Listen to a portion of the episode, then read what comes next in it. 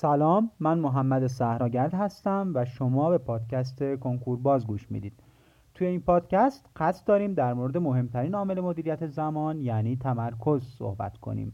پس با من همراه باشید. همین اول کار می‌خوام یه سوال از شما بپرسم.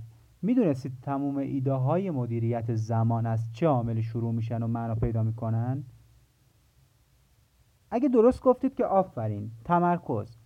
تمرکز عاملی که بدون اون مدیریت زمان هیچ معنایی نداره. یعنی شما اول باید مفهوم تمرکز رو بفهمید و بعد به سراغ مدیریت زمان برید. امروز می‌خوایم در مورد تمرکز صحبت کنیم اما قبلش کمی باید در مورد ذهن و چگونگی فعالیت اون صحبت کنیم.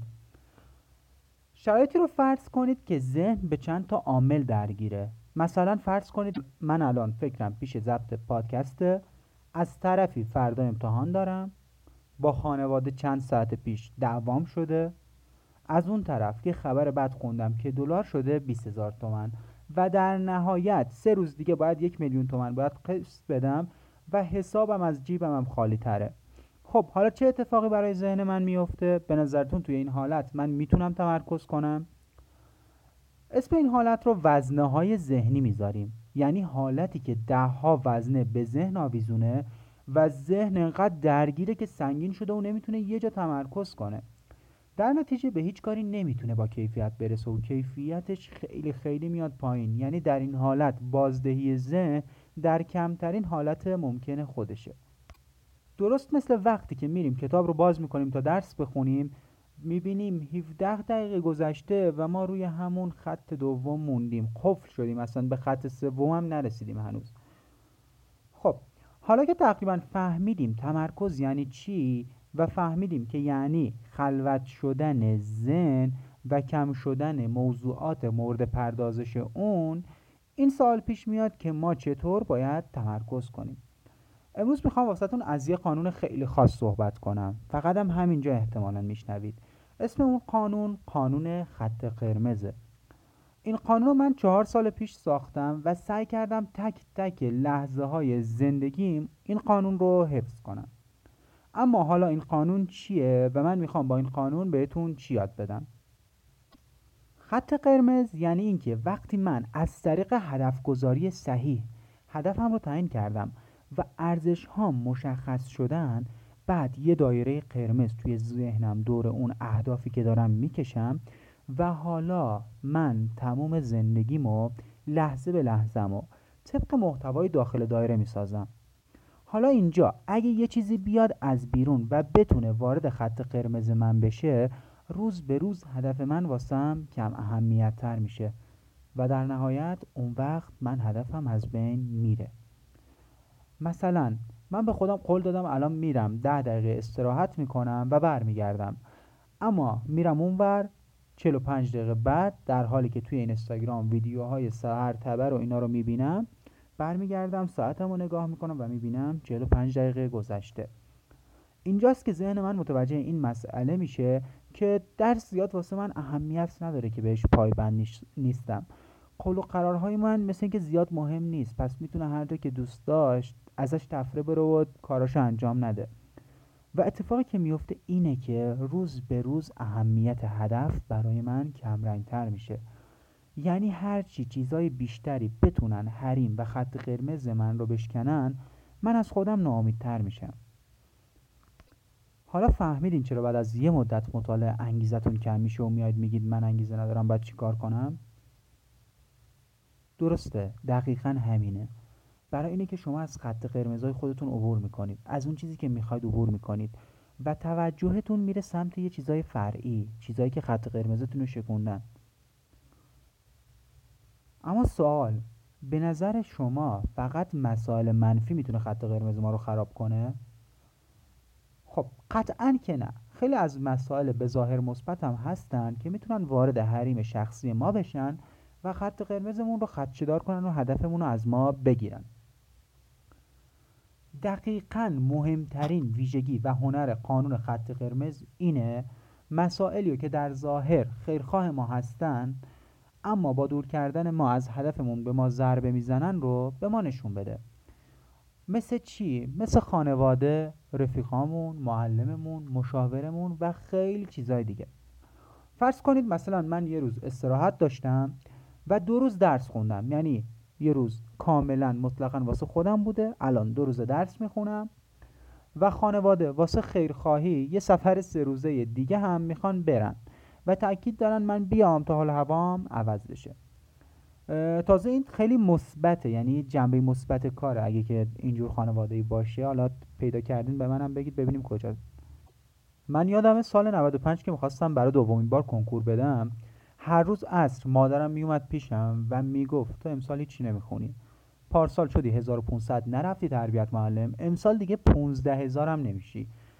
اما فکر می‌کنید اینو از روی بدخواهی به من می‌گفت؟ به هیچ وجه. اطرافیان ما از روی بدخواهی این حرفا رو نمی‌زنن. اینا رو میگن تا بلکه ما تحریک بشیم و بیشتر بخونیم. حالا مادر من صبح تا اون زمانی که من درسم و خونده بودم نبود و اون زمان من میومدم بیرون یه چایی بخورم میومدم یه چرخ بزنم یه استراحتی کنم دقیقا میومد همین جمله رو به من می‌گفت. و این تقریبا یه سال تکرار شد این جمله یعنی من از همه این جمله رو شنیدم از تمام اعضای خانوادم. اما چرا ما باید یاد بگیریم به شیوه درست در مقابل تمام اینا وایسیم و نذاریم به خط قرمز ما ضربه بزنن؟ دقت کنید حرفمو به شیوه درست. قرار نیست ما داد و بیداد کنیم و سر صدا را بندازیم و یه وزنه دیگه به وزنه های ذهنی خودمون اضافه کنیم که حالا چرا من این برخوردو کردم؟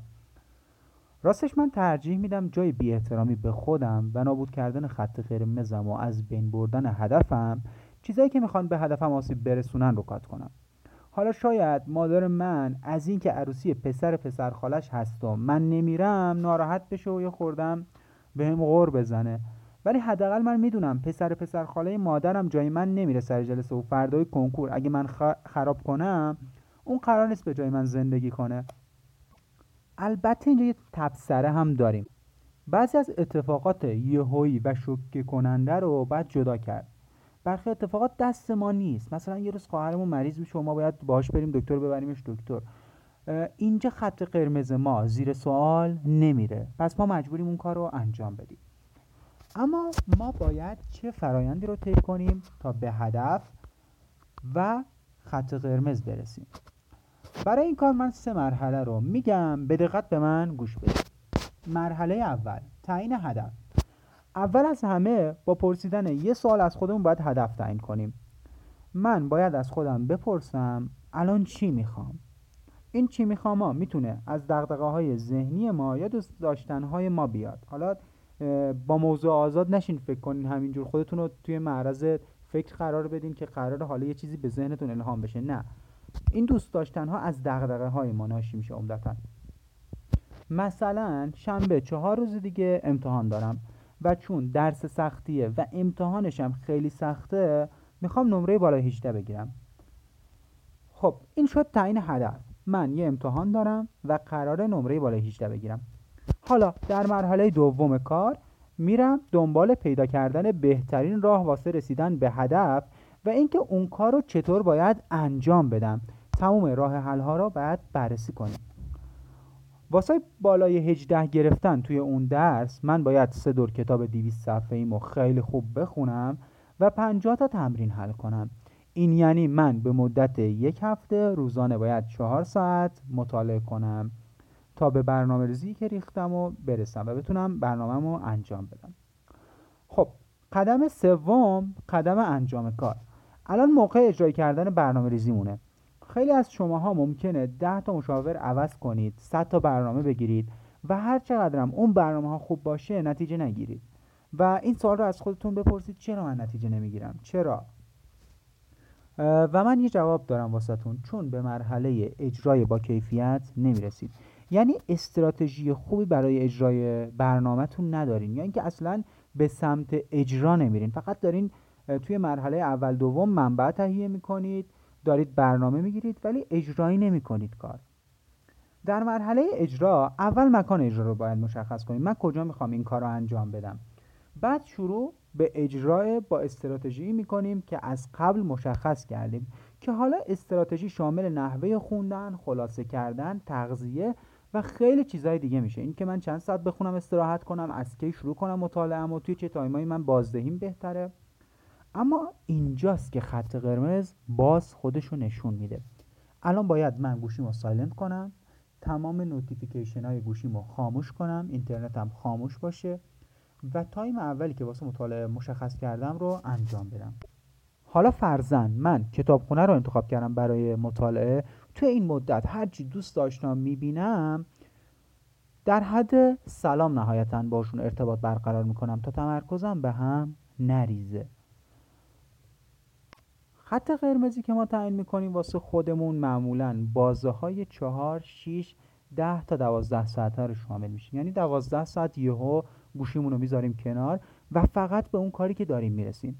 اما حالا شما چون که اول راهید و یه خورده طول می‌کشه تا عادت کنید می‌تونید تایم های یکی دو ساعته رو برای خط قرمزتون در نظر بگیرید. دقت کنید تو مدت زمانی که برای خط قرمز در نظر می‌گیرید حالا هر چند ساعت که باشه یه ساعت دو ساعت 6 ساعت دوازده ساعت توی اون مدت زمان فیلم دوست دختر دوست پسر اخبار خانواده رفیق اینستاگرام تلگرام و هر چیز دیگر رو باید کات کنید. همه چیز کات میشه و شما میمونید و اون کاری که باید انجام بدین. حالا اون کار می‌تونه درس خوندن باشه می‌تونه خوندن یه رمان باشه می‌تونه نوشتن یه برنامه باشه و هر چیز دیگه ای مهم اینه که ذهن ما به این فرایند کاملا عادت کنه و خودش و خودش رو تطبیق بده. پس طوری ذهنتون رو تربیت کنید که تمام حواسش روی کاری باشه که انجام میده. تا بیشترین بازدهی رو از ذهنتون بگیرید. اینکه گوشی کنارتون باشه اینترنتش روشن باشه یه بار سارا پیام میده یه بار مراد پیام میده یه بار علی پیام میده یه بار مینا پیام میده و هی نوتیفیکیشن میاد واسه شما و شما بعد می‌خونید می‌بینید هیچی یاد نگرفتید یه چیز کاملا طبیعیه. مغز ما اینجوری طراحی شده این چیزی نیست که دست ما باشه. پس تمام عامل ها رو بذاریم کنار خط قرمزمون نذاریم هیچ چیزی مزاحمش باشه و به اون داخل خط قرمزمون توجه کنیم. اگر که ما این کارو نکنیم بعد از چند هفته می‌بینیم هدفی که ما از اول واسه خودمون تعریف کرده بودیم دیگه هیچ جایی توی زندگیمون نداره. دیگه هیچ انگیزه ای ما واسه ادامه نداریم. و احتمالا کنکور رو کنار می‌ذاریم و کنکور یه قصه بوده که برای ما دیگه time ش تموم شده. امیدوارم از این پادکست به خوبی استفاده کرده باشید و 15 مرداد خوبی رو بتونید توی ذهنتون واسهش تصور کنید. توی قسمت بعد کنکور باز می‌خوایم در مورد برنامه‌ریزی صحبت کنیم. همینطور یادتون باشه من منتظرم که شما نظرات پیشنهادات و انتقادات خودتون رو به من از طریق کانال تلگرام یا page اینستاگرام یا حالا اگر که از app Castbox گوش می‌دید اونجا برای من کامنت کنید. مطمئن باشید تک تک پیام هاتون رو می‌خونم و قطعا بهش جواب میدم. تا قسمت بعد خدا نگهدار.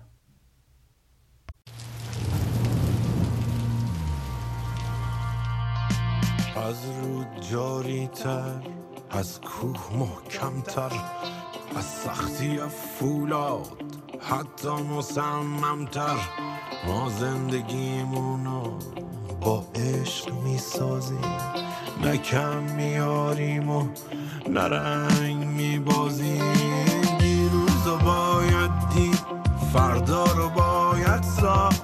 من یاد می‌گیرم دنیا رو باید